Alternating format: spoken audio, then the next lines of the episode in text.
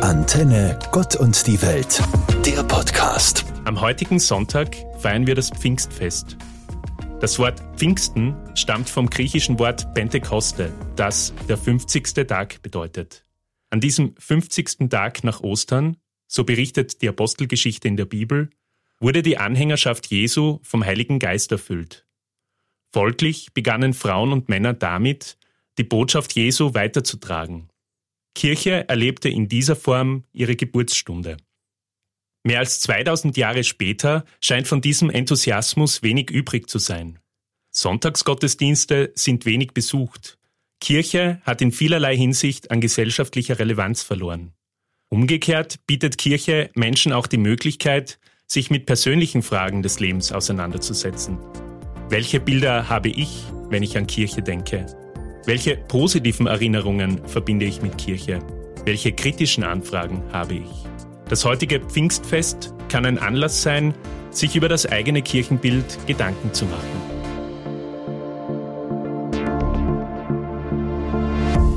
In meiner Zeit als Jugendlicher habe ich viele schöne Erfahrungen mit Kirche gemacht. Meine Pfarre in Graz St. Elisabeth war für mich eine Art zweites Wohnzimmer.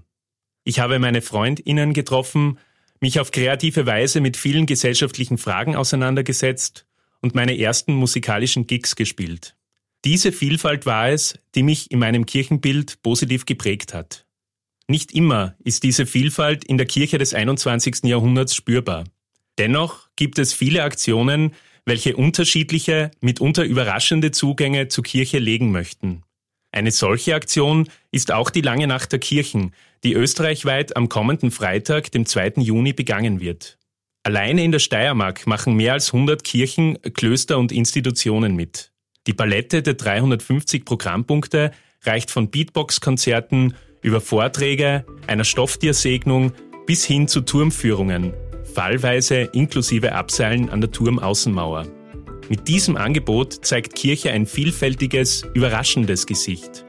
Eine Facette, die sie meiner Meinung nach ruhig öfters zum Vorschein bringen könnte. Das würde wohl noch mehr Menschen schöne und spannende Erfahrungen mit Kirche ermöglichen.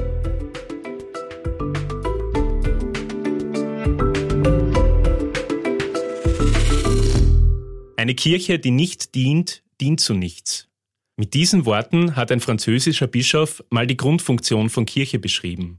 Kirche hat sich, wenn man dieses Wort ernst nehmen will, auf die Seite der Menschen zu stellen.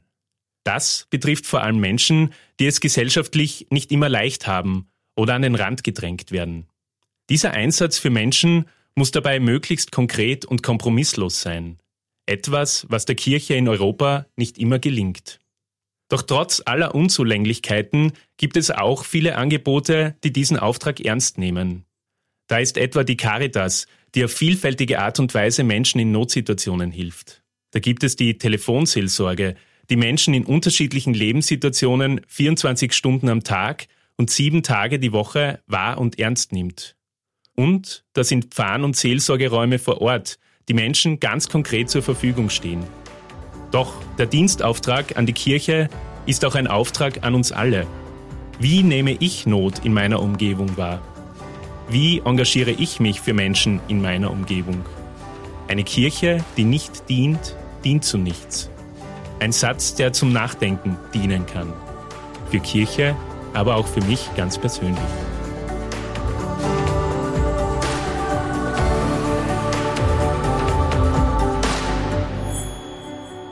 2021 hat Papst Franziskus zur sogenannten Weltsynode aufgerufen.